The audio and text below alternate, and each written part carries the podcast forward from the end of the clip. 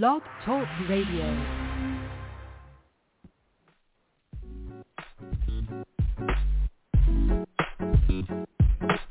This is Saida Garrett, and I'm tuned in to Intro to Info with my girl Mikeisha.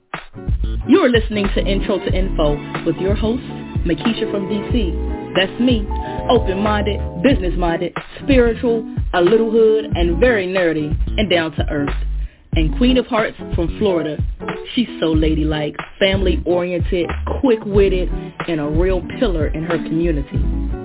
On our platform, we discuss anything imaginable, but we talk a lot of pop culture, current events, and speak on our personal life experiences.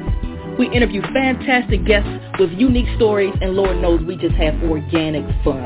And check this out. If you want to join in on the fun, call in at 515-605-9376.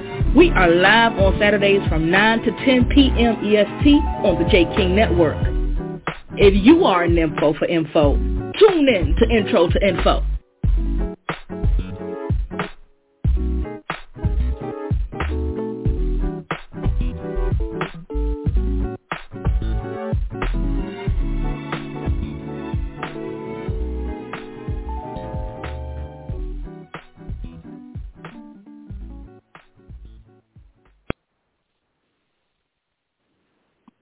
Welcome to today's episode of Intro to Info. What's up, y'all? I'm your host, Mikeisha, broadcasting live from the Washington, D.C. area. So glad that you could join us, whether you are listening live or via the Archives podcast. And we are on the JT Network right here on Blog Talk Radio. On this network are many fantastic shows, and uh, take a listen to all of them and like I always say, if you feel like you have something to offer a radio show network or a podcast, you start your own show. It's really fun and a fantastic way to meet new people who will stay in your Rolodex as they, as they have with me. I've been hosting the show for 10 or 11 years, and it has been rewarding for more reasons than one. I mean, you learn a lot, especially when you tackle subject matters with guests that you don't know much about it's an education to you, and you're also teaching people who are listening. And uh, it just it's the gift that keeps on giving this holiday season. So, speaking of that, a happy holidays to everybody. Tamika, I see you. I'm take you off mute. Thank you for being here. Hey, girl. Hey, how you doing?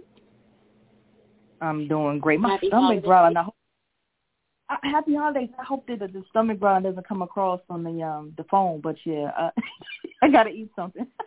Oh, I hope not either. Mhm. All right, y'all. This is Tamika, Tamika and her fan base. Here she is, everybody, ladies and gentlemen. Without further ado, Tamika is here. All right. So, our special guest, Mercy, Mercy Me. His name is George Brooks. He's a mental health advocate, writer, public speaker, and CEO of the nonprofit called Metta Association. He's been living with mental illness since age seven.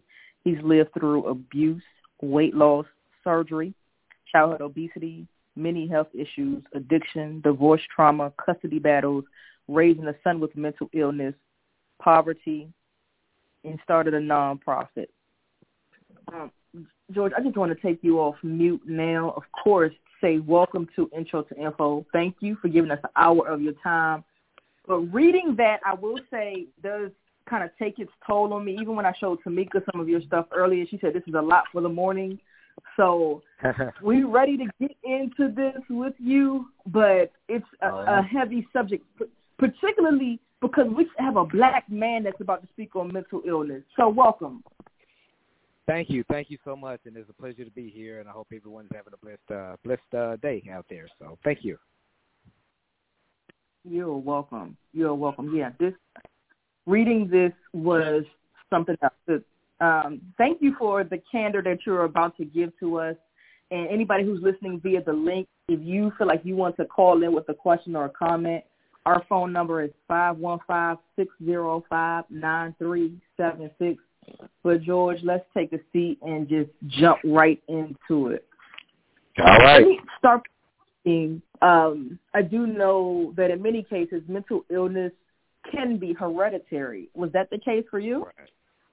I believe so. I believe there there's definitely a genetic component to many instances of mental illness, uh, especially in the black community. And you know, one thing I am happy about is that we, as a diaspora, we as black people, are finally starting to have these kind of talks because it's long overdue. And we, we we have to really realize that not addressing our mental health, not addressing our trauma, not addressing those family secrets that we know we all have, has, has hurt our communities. As a man, it's hurt our relationship with our women.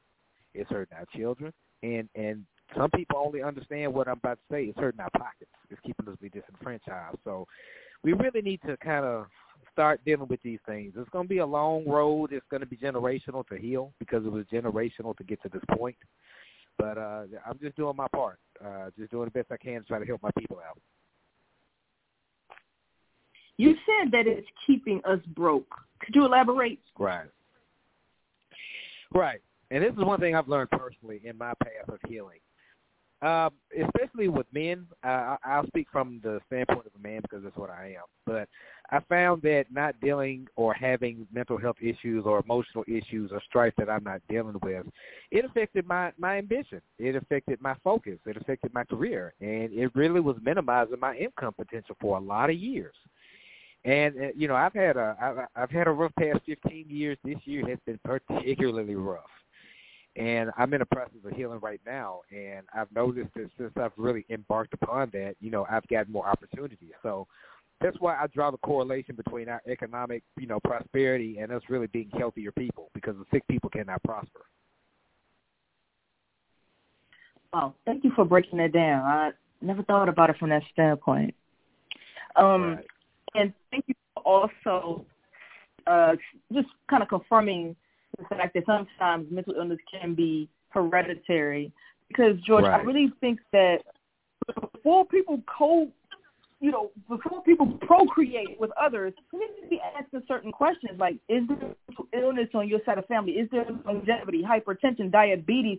You just lay down with these people that don't even know what right. you could possibly say. You know? right. Yeah, it's fun. It's it's funny. You know, you have to go through a certain amount of regulation and licensing to drive a car, but anybody can procreate, and anybody can just procreate with anybody. While that's their freedom, we need to start putting, especially us men, need to start putting more thought to where we putting our stuff, because a lot of times, a lot of times we have these issues, we have these incomplete families, we have these fractured families. We enter into that. So we have to be more mindful about not only who we have children with, but who we lay down with in general uh I'm I'm old fashioned. I don't believe in, you know, going out there and just being promiscuous. So, you know, we have to be very selective about that. I I agree. I agree. Now, I read in your bio that you have uh suffered uh was with under since age seven. I, I'm curious because I've known many people with you know bipolar and, and schizophrenia and, and, and this etc. How how often out of a I don't know day to day basis are you impacted by the mental mental health, if you will? Uh, literally almost every minute of every day. Uh, my diagnosis is bipolar one, dissociative disorder, dissociative identity disorder, and uh, that's it. And the thing about it is, I'm also an insulin dependent diabetic and I treat my mental illness like I treat my diabetes. I just have to monitor it. I have to manage it. I have to stay on top of it, and I have to understand that you know, in in my life there are going to be good days and bad days, but I have to balance, you know, how I live, who I'm around, what I'm doing, with my illness. Uh, I have to think about how it's going to be affected by it. What what is it that's going to be tolerable for me, and what's going to be healthy for me. So, you know, in terms of my mental illness, the way I approach it and the way I tell people to approach it, just look at it like another health issue. Look at it as something you have to manage and stay on top of. George, you breaking up somewhat. Okay, is that better? It's a little choppy. Okay. You need me to repeat what I just said? I can hear you fine, George. Uh, Nakisha, you oh, okay. were kind of breaking up.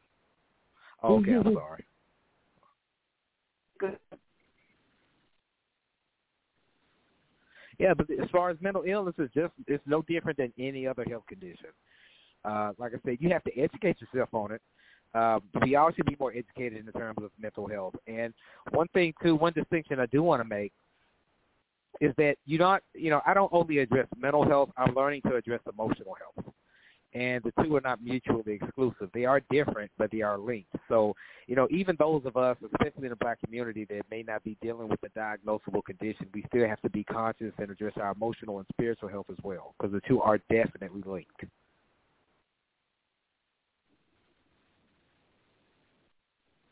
Okay, emotional health versus mental health.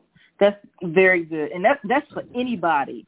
That's for right. anybody who's living. It needs to address the emotional health because we all have it. Some people are able to put their emotions at bay and not let them control them, and then others lead with emotions. So I think that's a fantastic kind of outlook to have and way to navigate. That's great, George. Um, right. You mentioned I, I know um, I'm familiar with the characteristics of bipolar, but you mentioned another. Is this you said dissociative? What is it called? And, and what are the traits of of this one? Right, right. Dissociative identity disorder is typically caused by childhood trauma, uh, based on the readings and research that I've done, and based on my experience.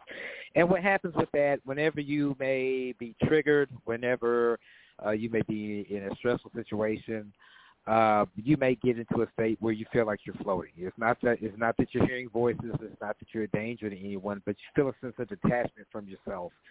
And in talking to other people that dealt with it, they think it's the mind trying to protect itself from further injury. So, uh, you know, I look at dissociative identity disorder as a coping mechanism that the brain instantly just goes into. Uh, it's a defense mechanism. But by dealing with, you know, trauma and things like that that are really at the root of it, uh, it, it becomes more manageable. It becomes easier to deal with. It becomes you know a little bit easier to navigate, which which helps in a daily life because you know most of us with with uh, mental illness, let alone bipolar, you know it's a challenge when you're living every day. It's a challenge being able to hold a job. It's a challenge being able to maintain relationships because of the nature of the illness. And when you compound that with the other issues in the black community, you know, we have a powder keg. And that's why so many of our, that's why so much of our relationship with our women is so fractured. Uh, not dealing with trauma, not in trying to embark on relationships when you're not whole yourself. So that's something I really want to encourage people to do is to try to work on themselves so that they can have more beneficial relationships with everyone in their lives. Truly. Um, you know, and I, and I want to say something to us black women that when a man does become vulnerable because it doesn't happen too often, don't in mm-hmm. turn either laugh at him or mock him or use right. it against him in the future. Right. That's a huge part why men just have this very like stoic demeanor because they've been teased. They right. they've admitted that. So I just want to say that to us. Yeah, okay. Yeah and I'm going through some things right now personally that that I'm addressing this issue. A man has to feel emotionally safe with a woman. Uh, if he doesn't, then that's gonna come. That's gonna impact the relationship. And oftentimes, you may have a man that that gets to where he can open up a little bit. Problem is, is just as you said. You know, when that when that when that confidence is weaponized against a person, when you get mad, you know, yeah. something like that, that destroys a relationship. So, you know, as far as, as dealing with black men and in turn dealing with black women, you know, let's try to be more conscious and, and receptive to hearing about each other's feelings, but don't weaponize them. Because when you do that, like I said, you, you have a tremendous, you know, detrimental impact on your relationship. So that's something we can we can fix. It just takes a change change in mindset. And so there's some things happening culturally with our people that I don't like that I'm seeing. And uh we, we, we have to we have to stop that because we're talking about generations here. Yes, absolutely. Tamika, come in, chime in with any questions and comments you have, because I can and will go on and on. this is this is great, and and like she said, I did. I looked at your interview earlier on YouTube, and not even five minutes in, I was like, okay, um, yeah. this is this is different. Um, but I'm, I'm glad that you're able to you've kind of come through some of your obstacles. You're able to speak out. You're able to encourage people. Um, and I like that you have the awareness to understand that there are things you can do to change right. or help yourself. Right. You know what I mean? Be your you be your right. your best advocate. Um, right. And a lot of our, I guess, health issues. Um, I like to say that they aren't necessarily hereditary. Some of it is just the behavior that we know. You right. know, it's if your grandmother yeah. ate pig feet, you know, your mama ate pig feet, you ate pig feet, then that's what it is. You know what I'm saying? Right. That high blood pressure Right. is going to be there because you chose to follow what you already know. So Right, Um, right. just we, got, having- we got to break the yeah, we have to break those cycles. we have a lot of cycles in the black community in Yeah. terms of our families, and and we have to understand, you know, just because you had Big Mama all your life and she raised you and she raised you in the church, now that don't mean she necessarily knew the correct way to impart things on you. And a lot of times, those relationships that we hold dear, especially a lot of the patriarchal ones and, and matriarchal ones, are damaging.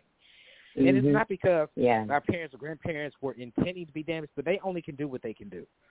And once once now that we have the knowledge to do better, it, it it'd be a sin for us not to. Because a lot of us are damaged by relationships, uh, by by by how we were raised. You know, we weren't always raised. I don't want to say not raised right, but there are things that could have been done or things that were done that have impacted us. Have impacted us, and we, you know, it's time for us to unpack that box and start to clean that up. And that that involves yeah, daily progression. Uh, earlier this year, I was homeless, had a heart attack, went through a bad, you know, breakup. Just this year was hell, and but you know, I still try to be Hmm. resilient and everyday work on myself. It's not easy, but that's really what what what I think is holding a lot of us back as people, especially as men, because you know the the only way you can really show true vulnerability and facilitate any healing is to be accountable for yourself for for what you did to contribute to your situation, and that's that's the first thing and hardest thing to do. So if we can just take baby steps Wow. and, and, and, and work with people and get people to really work on themselves, everything will improve. It one might not be perfect, it might not be optimal, but at least you know people can hopefully gain a sense of peace because you know I was at a point a few years ago uh, when I went through my divorce. You know I was coming off addiction, mental health was screwed up, physical health was screwed up, and I went to go try to get help and they didn't have the resources to help me. And I I made a promise that day that I don't want to see any other black man be in the position I'm in and want help and not be able to get it. And that's why I started my nonprofit because I'm really about trying to Mm. help people because I've been there, and I feel like there's God's purpose for me. So that's what I really try to do. That is awesome. I I applaud you for recognizing that you needed help, and Right. I always have a thing where self care is is is such a a trendy topic, but I don't think Mhm. people really understand what that means. Yeah. Um, and if you got to be happy with yourself, you know what I mean. Um, Right. You got to be able to look look in the mirror, right, Mhm. and Mhm. at yourself. Like, how can you really can you stare in the mirror at yourself for five minutes Yeah, and- and and- not yeah, and- judge and not, you know what I mean? Right, and not beat yourself Go ahead, up, go ahead. still hold yourself accountable. Because there was a point, you know, where I Mhm. literally could not look myself in the mirror when I was deep in the throes of an eight-year cocaine addiction. Uh, my mental health was out of control. My physical health was out of control. I got down to 140 pounds. I was literally wasting away and dying. And until I get got to the Mm. point where I could look in that mirror and say, George, only you can change you. That's that's when things started to kind of matriculate. And you know that was that was maybe what six years ago. And right now, I'm experiencing some transitions in my life, so I'm still dealing with them. But I'm better equipped to deal with them now than I was five years ago because I put the work in. I got into therapy. I've been in therapy um, kind of on and off for five years. Um, I take accountability for my actions, and I try to do things to change them. And it's a lot of work. It's a lot of work to be mentally healthy. But you know, you have people that you know will obsess and go to the gym and be meticulous about everything they eat, but yet they don't see the value in talking to a therapist and that doesn't make sense to me. Mhm. So that's kind of where I, where I'm at with things. Uh, I know therapy is for everyone, but you know it's it's it's needed. And one aspect I want to speak about too is the spiritual health. My relationship with God helped me out a lot. You know, it really did because I ran from God for so many years, and the way it kind of happened was beautiful because it happened at the right time and that gives me a lot of strength. So I know there are a lot of non-believers out there, and that's fine too. You know, you don't have to, but for me personally, you know, my relationship with God and my faith has been key to my recovery. Awesome. George, if you could detail that more, I would because it, we are this on this show, we are some believing people. Okay. Right. Right. Well, I you know before I mean when I was younger, you know I, I'm a bit of a nonconformist, and um, you know I think I ran from God because I got a lot of pressure coming up in terms of my mental illness. It was always you don't pray enough, you ain't go to church, and, and that kind of foolishness. And the reason I call it foolishness is because you can't address your spiritual health without addressing your mental health, and vice versa if you hope to recover. They go hand in hand. So you know, and and and that's one thing I had to learn. And I think all those years I was searching for something, a relationship with God, but I was letting my relationship with God be defined by those around me instead of doing it myself. You know, and once I got to where my relationship with God, no one else's, so no one else can dictate what it looks like or how I mm-hmm. approach it, it became easier I, I began to pray every day. I, I began to feel better. I began to, to read the Bible when I could, and and that really helped solidify the other healing that I was doing clinically and physically. It's threefold approach to to recovery: the mental aspect, the spiritual aspect, and the physical aspect. Now there are probably more, but those are the three core principles to to really embarking upon recovery. And if I can espouse that and speak on that to my people, uh, that would be beautiful. Uh, I'm very transparent about my experiences and what I've been through. And the reason I feel that that comes easy for me is because God put me through these trials to help people. He didn't just put me through it just to go through it. I'm going through it now with some stuff. So, you know, I try to take it as I want to use my trauma and my pain and what has hurt me and what I've allowed to hurt me to try to help other people. And through that, I heal. I feel better. So it's a beautiful thing for me. That's that's great. Yes, and never do we go through something and it is futile.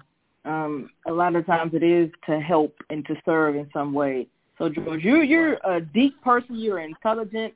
I could tell that um, you're passionate about your nonprofit and all the things that you're doing to uh, just be an advocate for yourself as well as others. And I would love for you right. to speak more on your nonprofit, what it is that you uh, do. Okay.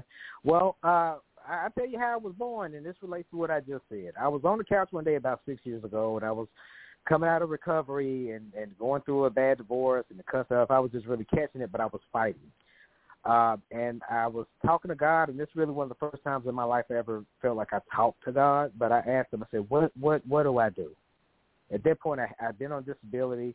I hadn't worked in ten years. What do I do? And He put it on my heart to start a nonprofit. And in my life, I've studied many different religions and appreciate and love them all.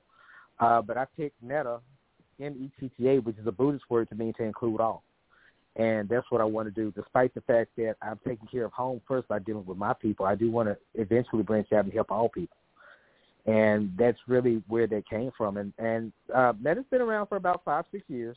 Uh, we survived the pandemic, and you know I've been able to do some things like uh, hold a couple of events and whatnot. But I've got my board of directors in place as of this year. Uh, we're gearing up for a big big year next year in terms of grants and doing programs and things to really just get out there and get in the community and get our hands dirty. It's just been difficult the past few years with the pandemic and the economic crisis because so many of my friends that have nonprofits, they're not around anymore. But you know, I figure if, if I'm still here and I still got it going, it must be for a reason. So I think my purpose is true. And where are you based again? Uh, I'm based out of the DFW, out of the Dallas area. I'm originally from Memphis. I uh, lived there the first 30 years of my life, and even though I, I, I live in uh, Texas, I'm still very involved with things in Memphis in terms of helping my hometown out and helping the community. And I hope to do some work, uh, you know, with the municipality there to, to, to start some programs to help with crime. Uh, it, it saddens me that every time I hear about Memphis, it's something negative and uh, you know, I still have a son that lives there, and I want to try to make my hometown the best it can be, especially in terms of dealing with mental health. And um, Dallas has been wonderful to me, and I'm trying to help out here too. And I want to help out, all, you know, people across the world if I can.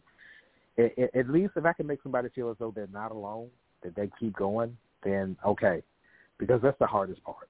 That's really is the hardest part in your recovery. That's why I asked because however I can insert myself to help somebody who I know that you will be able to help, um, I want to be able to send them your way. And um, I, right, I right. remember, yeah. So that that was my purpose in that because the fact of the matter is there are young black men who suffer from mental illness, and so what specifically have you done for that demographic to assist, help them along? Mm-hmm. Well, I'm actually I actually teach uh, the school program, so I'm involved in that way directly with the youth.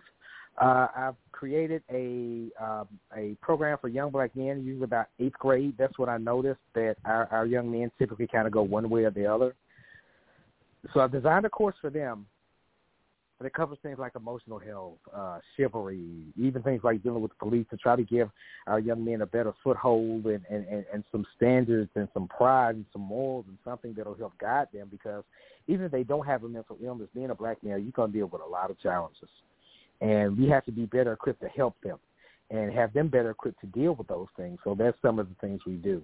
Uh, but I do a ton of public speaking. I do. Uh, we've done a food drive one time. Uh, just whatever I can get involved with, and whoever I can partner with uh, to try to help. That's what I'll do. Uh, but I'll be honest, running a nonprofit is is is not.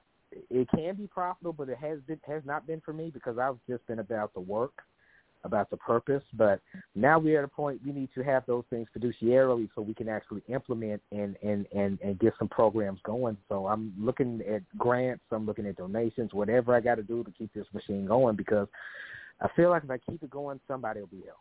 Somebody will be helped. And that, that's really what's important to me.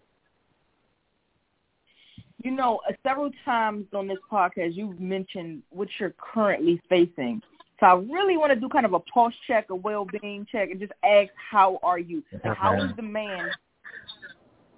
I'm fighting. I'm processing. I'm healing. I'm moving. I'm thriving. Uh, even though things can get rough, circumstances and, and, and, and situations we cannot control, we have to persevere. We have to keep moving. We have to keep going. That doesn't mean don't feel that pain. That doesn't mean don't react. That doesn't mean that your feelings are invalid. Address them. Deal with them. Face them. Be present in your pain, but you have to try to keep moving. And the thing about life, worry about setting goals and not plans because plans change, but goals don't. So that's one thing that's benefited me greatly. But I'm I'm I'm doing good. Uh, I've got a lot of opportunities. I actually preach for the first time tomorrow, which is blowing my mind uh, and, and, and you know, hopefully embarking on a, a new relationship that's beneficial. So you know, things are going good, but I just have to stay prayerful and keep going because every day is not easy. Yes, we need to be mindful of those who are in positions where they're constantly helping others to do a pulse check on the one who's pouring out so much and make sure that you're being replenished. And I hope that you have in your inner circle people who are replenishing and just talking to you and making sure that you have what you need. Because we all need each other. We can't just pour out to other people. My pastor right. tells me this. She's a. My, right. It's funny. It's I'm gonna just say this um, for the um, female versus male pastor dynamic. The male pastor, this uh-huh. is not that they don't deal with it. Our female pastor is quick to say, "Hey, I need somebody to pour into me. I'm pouring into all y'all, child. I'm tired. I'm drained." Right. But the male has more of a, like I said, a stoic um, approach to it. It's just interesting in that way. But George, and let me have you answer that question. Do you have people in your life who make sure that you're okay? I, I'm I'm blessed over this year, even though it's been uh been a firework for me. I I have good friends. Um, you know, I have I have people that I can call, even though I know sometimes it's tiring on them dealing with all my stuff you know, but I do have people that can call. I do have people that will check on me, and, and like I said, you know, I'm trying to start a new relationship, and that's that's going well, and I, I feel pretty supported. Uh, of course, I'm always looking to make friends. I make friends easily. Uh, I'm the type that'll check on you and and things like that. So I do feel supported, but you know, through that, I'm able to support others. So it's it's mutually beneficial. So it's good for me. I'm good. Okay. All right. Great. I'm glad to hear that. Um, I just got off of the air with my big brother, and I see that he's on. I know he got your hand raised. I'm about to bring you in, bro. Michael Gay is here, everybody. Mike, I took you off mute. Come on, jump in here, bro. Hey, good evening, everyone. And good uh, evening. How I'm you, sorry, sir? A little late. Uh, I had a I had a few calls I had to make. You know, you know, uh, uh, sis, I have to talk to my co-host uh, after the show. You know, because I'm I'm very open to uh, of um, a constructive criticism after every show. Okay, Right. and I get a lot of it. So, but anyway, I like what my brother said is uh, where he said, uh, you know, plans change, but goals don't. That's Right. very interesting, and and that's very true. You know, um, Right. you can have a plan for something, but your goal should always be that. You know, and Right. things do change. You know, I, I've Right. had a lot of things I planned on doing, and and and all of a sudden it gets put on the back burner. But you have to still Can't keep you. your eye on the prize. I'm sorry, you have to still keep your eye on the prize. You still have to look at that Right. goal. You know, Yes, sir. it, you know, I hate the term at the end of the day. I hate it when people say that, you know. Eh, but at the end of the day, I hated that term, you know. but you know, there's an end of every day, but there's always tomorrow. But how do Right. you handle tomorrow compared to yesterday? See what I mean? right. You know, You have to. You And have to be again- present in the moment. Yeah, I think sometimes Mhm. we get bound by by yesterdays and tomorrows, and I think that's a pro- this is something I'm learning to overcome just in the past few days. Uh, we tend to catastrophize, which I do. Uh, we do tend to think about the past and worry about the future, and we should really try to do neither. While I, while I say we should be mindful of both, but we have to be present in the moment because that's really where our problem comes in. We we lose focus on what we're doing at that time, even if it's just sitting there breathing. We don't enjoy the moment. We don't live in the moment. We're worried about everything else, and by doing that, you're not living. You're just worrying. You know, you you Mm. you're just stressing. So we, you know, one thing I try to do, even if it's in my pain, I just try to be present in it and deal with it, and and and not not necessarily focus on it to the point where it works to my detriment, but feel it enough where I can I can get through it, where I can get past it. So it's important that we are present in our moment, to be mindful of what we do. That's not only good for our emotional health, it's good for our efficiency. Uh, it makes us more productive. So yeah, I mean this this this mental health game and us black folks, it's so many layers. There's so many layers of that onion we got to peel back to really get to something to where we're we're we're really being the people that God intends us to be. Because right now we're not. Our communities are so just you know hmm I don't know the word for it. And it's interesting that you said that, though. I'm sorry, but I was going to say that's interesting that you said that because I saw a program today that a person said uh, it was a show I saw about corrupt cops, right? And this one Right. officer said, you know, you have to understand something is that one decision in that moment can change your life. And it goes Right. back to what you say, your moment, living in the moment. The decisions, things that you do within that moment can have an effect on what happens in the Your life. future. And that, right, and, and, and also can have an effect on your past, believe it or Oh not yeah, you Oh, know, yes. it can have a, a, a ripple effect of the future and the past of the individual of who you are and that people perceive you to be, right? Or Exactly. or thought you Exactly. were, and be like, oh, I never knew he was like that. You know, well, Right. no, you made a decision at that time, in the present, that people are going to look at you were probably that way in your past, and so on and so forth. You know, so I really appreciate you saying that. You know, and that's what we need to really, you know, l- look at. I have to look at it every day. Me personally, I look at what I'm dealing with every day, and then when I come home, I'm like, okay, what did I really accomplish today? right, You know, right. and not And- as far as what I accomplished for my job, but for myself. Exactly. What did I and, and learn? I, and I add a perspective on that. With me being bipolar, the thing is, uh, being bipolar is absolutely exhausting because with Hmm. with bipolar you have racing thoughts and they don't slow down. It's not that you're hearing Hmm. voices. It's not that you're delusional, but those racing thoughts that come with the manic phase of bipolar, uh, you Mhm. know, those that that can literally wear you out, and managing that is difficult. So what I one thing I've tried to do is when I do have more of a manic phase, I try to be more productive. So that way, when it does, when the pendulum does swing the other way, I'm okay. So, and I say that to say that we have to find ways to manage each of our conditions, whether we have a mental illness or not. And we all have some sort of condition, whether it is a diagnosable one or whether it's a it's a trigger or whether it's a result of trauma. We all have something to deal with. But you know, oftentimes, you know, we as people, you know, we, we, we especially as men, we're taught therapy is for white folks. You know, we we we were raised like that, and that's just not true. And by holding on to those stigmas and, and those those preconceived notions, all we're doing is impeding our own process. We're stepping on we're stepping on our own feet. Because, you know, the enemy ain't the white man, okay? Yeah, stuff happens. Stuff happens. Racism exists. We know that. But what can we do on ourselves first to try to mitigate that? Then we can deal with that. We're doing things out of order, I believe. We're not dealing with home. We're not dealing with self, and we're expecting the world to get better for us, and it just just does not work for that way. Work that way. At least that's not how it's worked for me. You know, until I dealt with self and, and really, and I'm still doing it. I mean, there's still so much I'm learning. Until you deal with self, you know, the external world is just going to be what it's going to be. So we have to strengthen ourselves and strengthen our community spiritually, physically, emotionally, financially, in all ways to try to get better so we can have a good life. Yep, absolutely. Uh, George, I like the fact that you're like a dichotomy between a strong man who also is in tune and in touch with his emotions.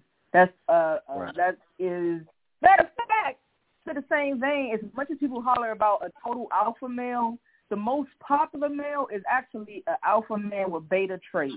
So that's kind of what that is, like the yeah. acknowledgments of, of both yeah. sides, that that strength as well as that vulnerability. Yeah. yeah. Well, actually, actually, I took a test and I'm I'm considered a sigma male, and you know that's sort of a, a mix between the alpha and the beta. But you know, a lot of it is you know, because I study a lot of Stoicism. I study a lot of philosophy, and I'm still trying to figure this out. I'm 45, and and one thing we got to stop doing too to our young men and young people is making them feel like you got to, you know, by the time you're 35, you're supposed to have figured it all out. No, no, it doesn't work like that. You know, everybody's different and we cannot hold ourselves to the standard of the next person. All we can do is be our best selves and only compete against ourselves. And I think that's where a lot of pressure comes in, especially for us black men, because we're we're expected to be providers, we're expected to be this, we're expected to be a certain way. And while some of that I think is valid, a lot of it isn't. A lot of it isn't because what are we basing it off of? We're basing it off of another culture's idea of what our love is supposed to look like, and that's wrong. So you know, I, I know I kind of stepped into deep water on that one, but I'm just going with what I feel right now. So it's important. Well, you know what? You know what's interesting is that where uh now I'm I'm not afraid to share how I am, you know, and uh. I really don't give a damn how folks feel. Me personally is that where there there's there's times I can get so upset about something I don't know if it's in, in, in my family genes or anything, but my father always had a, a a a habit of when he was mad, he'd bite his bottom lip, and right. you knew he was mad. That was that was a telltale sign. Oh Lord, somebody's in trouble. I saw right, my father right. kill out two grown men one time as a kid, you know. Right. But for me, sometimes when I get upset, I might get kind of emotional where I might well up because I'm mad as hell. And I'm mm-hmm. really thinking of being very violent at that moment. You know what I'm saying? Really right. explode. But I'm holding right. it back. I really am trying my hardest, but for some reason, and I and I ask myself, why do I do that shit? you know, right. because I'm too hard to hold back because you're really making me mad. you know, and you yeah. really you really don't want me to really react in the way I want to. You follow what I'm saying? There are exactly. people who, will, who will tap, who will do. They got certain things about themselves that's holding back that anger. Me, I sometimes will well up because of that anger that is in me. See what I'm saying? Mm-hmm. Of where you, right. you really need to quit. You need to leave me alone. You know, because yeah. if you keep going, I, I, I might black out on your ass. Use my language. You know what exactly. I'm saying? And a lot of folks have yeah. that type of things, and and and they don't understand it. And I still don't understand it because I question my, my, myself. As I said, I'm like, why do I get to the point that I have that type of reaction within myself? Well, a But lot I- of that is due to the fact, yeah, a lot of that is due to the fact that we, especially as black men, are not taught to deal with our emotions. We're not, we're not allowed to talk to them. We're not allowed to to show them. We're not allowed to express them. So they come out in anger. They come out in, in promiscuity. They come out in addiction because we haven't developed healthy coping habits as as a people or normal coping habits where people can cope and deal with their emotions to where we don't have those instances because I have a temper. You know, I've I've never put my hands on anybody. I mean, I might have broken some stuff, but broken some stuff. But you know, I, I I'm starting to realize that anger is because I'm having a problem expressing what I'm feeling. When you cannot express or don't know how to express or or, or am trying to find a way to express any emotion, a lot of times that'll manifest itself in anger. I, I see it in children all the time. If you see children uh, that are maybe five and maybe not verbally where they should be, they cry a lot. It's not because something's right. wrong with them. It's not because it's not because they're bad kids. It's because they haven't grasped how to express what they're feeling. So that's how that comes out. You know, so mm-hmm. so we're we're we're basically old children, and when we can't express ourselves, it leads to frustration. it leads to anger. You know. Yeah, well, I see it every day. I see. I mean, uh, uh, which which my sister knows. You know, I'm I'm a manager in a retail uh, uh, facility, a very well known one. Yes, sir. But yes, I sir. see it all the time of where kids. Uh, uh, I mean, there's not a day that goes by I don't hear a kid crying in the store. Not a right. day. And, and I'm talking right. about on a regular basis, and I'm like, what the hell's going on now?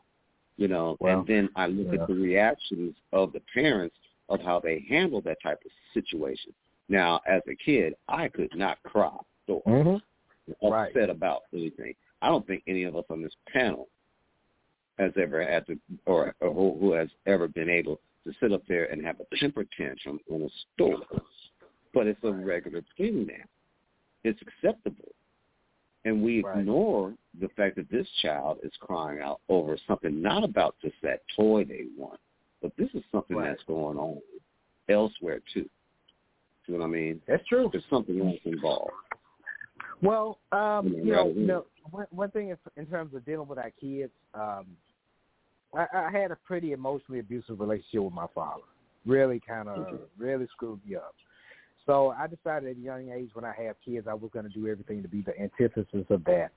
And one one thing I do is I make sure I talk to my kids, not just talk to them, talk with them. Don't talk at them. Get to know them. Find out what their feelings are. Let them know. Mhm. I just had a talk with uh, my youngest son uh, on Thanksgiving about you know being open. And, you know, if you need to talk, if you need to express something, get it out. If you got to cry, get it out. Don't hold that stuff in.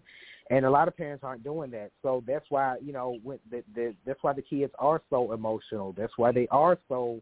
That's why bad things happen when when kids get to a breaking point because they have not been taught or have not been provided a safe, healthy place to let those emotions out. And we really got to start creating those places for our children and for ourselves and our communities.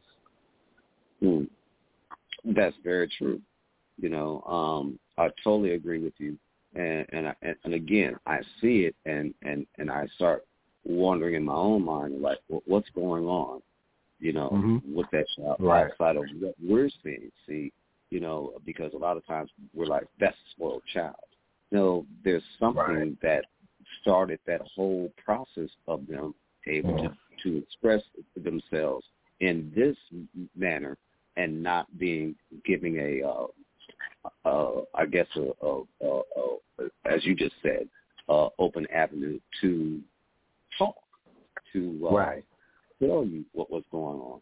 They're being Right. spiteful. And, and, I, and I've tried to ahead. I've tried to provide that for my two sons. I've got a eight the guy nineteen year old son is bipolar. And uh it's been really he was diagnosed about age seven, it's been hell. Uh not because of him but because of his illness. You know, some of it is his own doing, but it's been challenging. And, you know, we have to seek peace.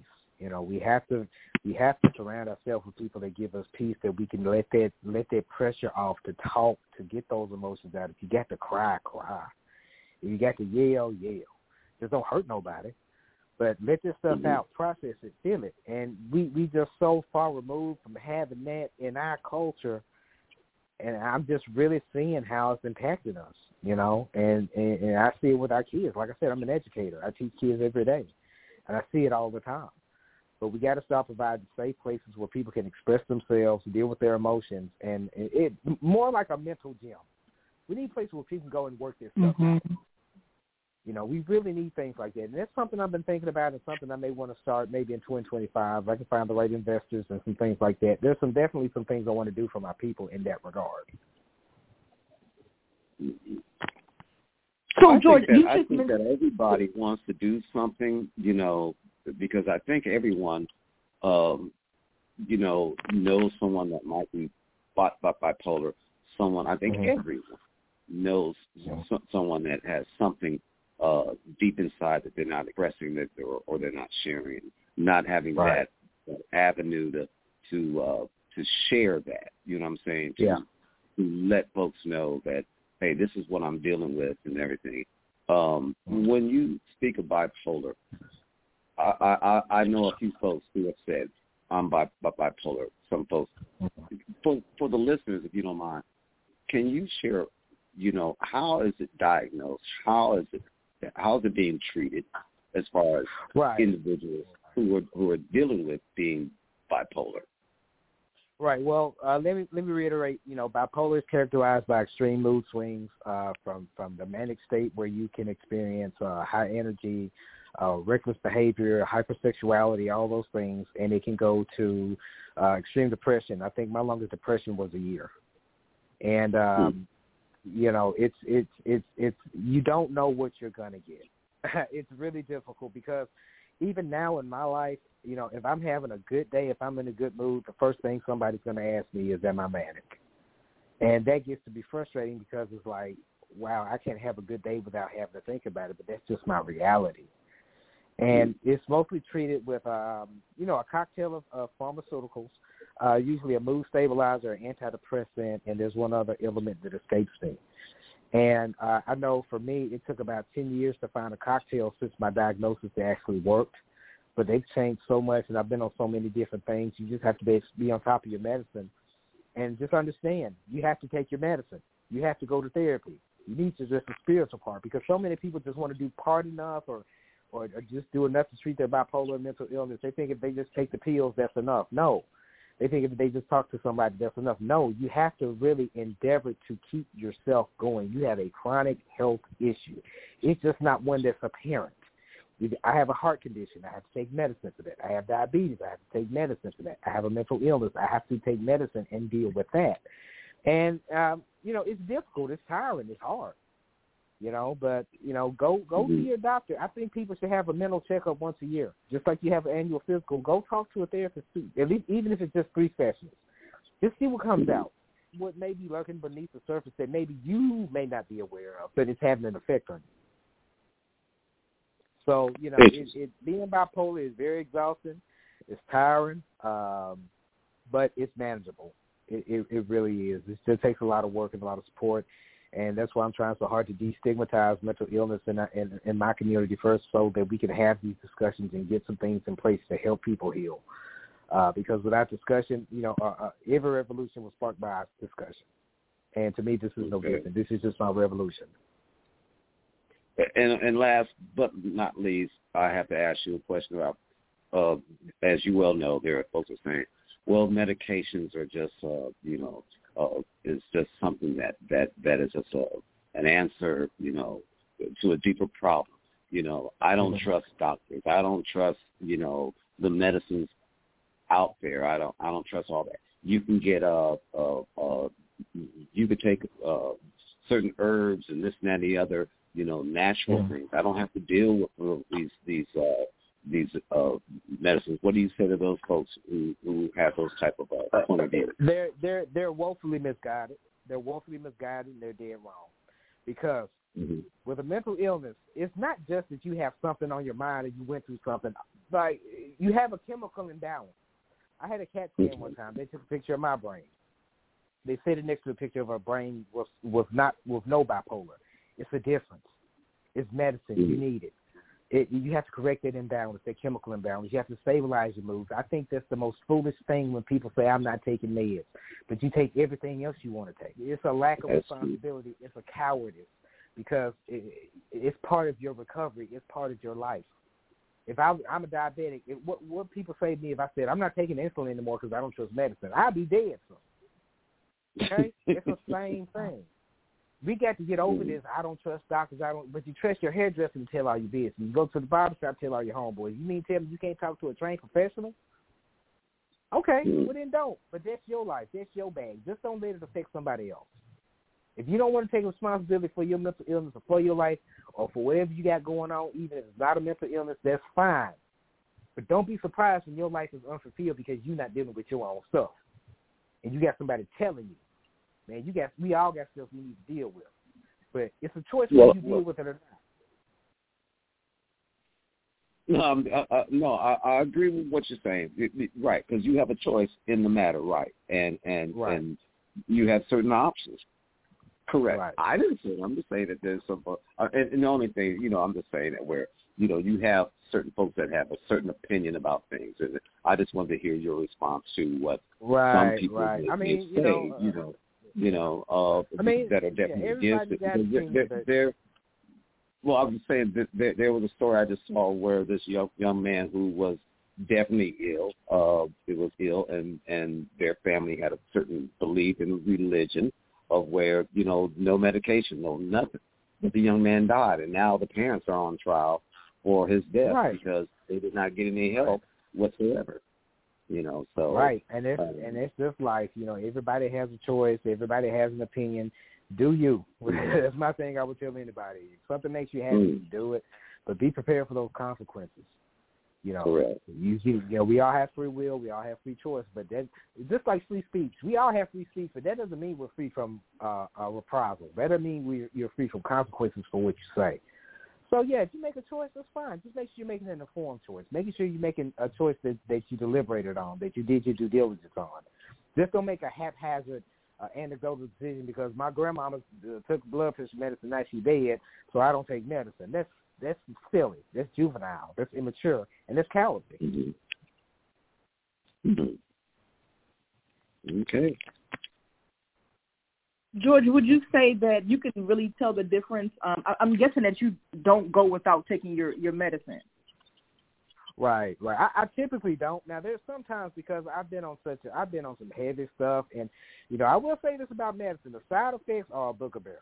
They can be, but you know that's why a lot of people say they don't take meds. But that's when you work with your doctor and try different stuff. But I, I'm I'm usually a stickler for my meds because I recognize the place that they hold. They're not there to cure the disease. What I have is not curable, but it's treatable. It'll help treat it, but it won't cure it. It'll help make me more manageable. So that's how you Mm. have to look at it. So, you know, a lot of people that have a mental illness or even other conditions, they think as long as they pop the pill, it's okay. No, you have to do the other work involved too. Healing is not just one thing. Healing is just not clinical. It's just not holistic. It's the whole person.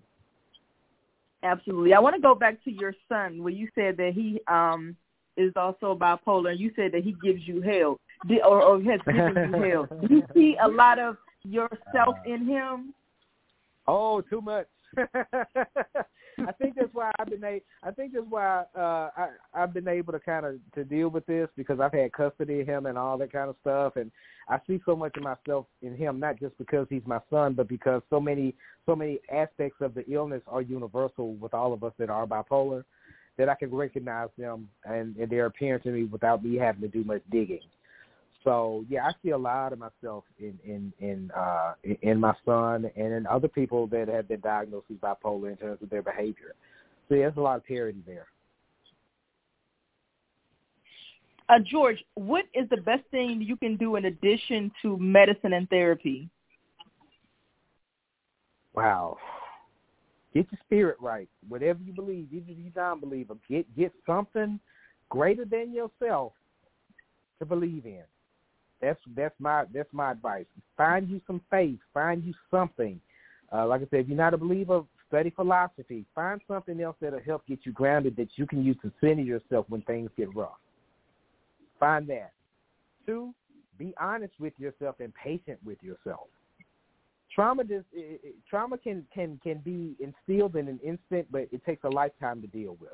You can see something that only takes three seconds, and it can scar you for life. Be patient with your healing. Don't rush it. Don't make a plan. Be active, but don't. And third, just try to be good to people, because so much of of, of what I derive joy for, from is what I'm able to do for other people, and it gives me a point and a point of reference to heal myself. So you know, if you're going through something, try to volunteer. To do something where you're outside of yourself, and I feel like that will benefit many people. So those three things I think are helpful. Great. I, I do have a couple more questions. I know we're coming down to the top of the hour, but I'm, I want to get them in. And, um, you know, all right. So what do you do on a bad day? Oh man. Okay. The thing about mental illness, I think we need better labor laws to allow people to take mental health breaks because if you have a diagnosable condition, you're gonna have more bad days than good days at times. When I have a bad day, I, I try to keep going and do what I do, do what I have to do, go to work, take care of my responsibilities. But I do more resting now. Uh, I, I, I try to do things that I enjoy. I'm a huge fan of retro video games. I, I'm a huge wrestling fan. I try to, in, in, in you know, get around that. I try to get around uh, a, person that's very special to me. Um, you know, where I feel safe and just rest and just let me be in my feelings. That's what I do on bad days. I, I learn to pump the brakes and give myself a minute and forgive myself for what I'm going through. And and that usually helps, and that helps things abate, bait, and that helps things pass. So bad days, I, I just simply kind of pull back and rest. Okay, and my last question, and after we do that, I want you to give your contact information and how people can find you on social media. Uh, is what's sure. a telltale sign that someone has bipolar? Wow. Um, and, this could typically be categorized with any mental illness, but uh, telltale signs. Let me think about that because I'm thinking about when mine was officially diagnosed. What were my signs? Uh, if you start to drink too much, if you start to use intoxicants because you're blunting the pain of what you're going through and you're you're scared, that's a good sign. Uh, for men, this is a huge one. I just thought of it. When your hygiene slips, that's when a man is usually going through something. If you if you notice you got a guy friend and you notice he's not using that degree like he's supposed to, or he's kind of letting his hair go, or or something like that, that's a telltale sign that he's going through something. But in terms of bipolar, uh, could be moments of hypersexuality, um, could be rapid speech, elevated mood, and it'll go back and forth. It'll go from being extremely high manic to being extremely low, and they can't really find a middle ground. So those are some of the signs. There are many because everyone is an individual, but uh, those are just kind of the three main ones that I've noticed. Okay, perfect. If somebody wants to follow you on social media or reach out, how can they go about doing that? All right. Well, they can reach me on my phone, probably the best way, uh, 901 631 4300. Uh, you can call me or text me there. I'm looking for collaborations with other nonprofits. I'm looking for public speaking engagements, preferably paid. Uh, willing to travel, willing to negotiate, whatever I got to do to get the word out, disseminate what I have to offer, and offer my testimony and help people out do it. So that's 901 631 4300. You can email me at gbrooks, that's G-B-R-O-O-K-S, at mettaassociation.org. Uh, mettaassociation.org will have a new site launched by the end of the year where you can contact me. But you can reach me on Facebook. I'm up under George P. and Peter, George P. Brooks. Um, you know, send me a friend request. If you if you need help with something, shoot me a DM and I'll get back with you. So nine zero one six three one forty three hundred. George P. Brooks. I'm sorry, George Brooks. I'm sorry, I messed up again. G Brooks at mettaassociation.org, or you can hit me up on Facebook under George P. Brooks. This interview was the equivalent of a slam dunk. You were amazing. I have to go back and Thank really you. listen to get all the nuggets because you're just that passionate and knowledgeable about this subject and candid and candid. So I appreciate you giving us an hour of your time Right. right here on Intro to George. I want to tell you to keep on keeping on. This too shall pass. I know there's a bit of a storm, but the rain is going to turn into sunshine. And you have inspired us all tonight. Appreciate your time. Keep going, black man. Keep going. Thank you. Thank you so much. Thank y'all was such a blessing. I really appreciate it. Thank you so much. Thank you. Thank you, guys. To everybody who's listening, you tuned into Intro to Info. I'm your host, Mikeisha. Michael Gay is here. Tamika is here. George P. Brooks was our very special guest. We'll be back here same back time next next week, 9 to 10 p.m. Eastern Standard Time. Hey, if you're if you are um, diagnosed with any type of anything, because George isn't just limited to bipolar. He spoke of diabetes and, and other things. Don't suffer in silence. Get help, manage it, take care of yourself, because if you don't take care of it, it may take care of you. And on that note, we out. Thank you. Good night. Thank you. Good night, everyone. You know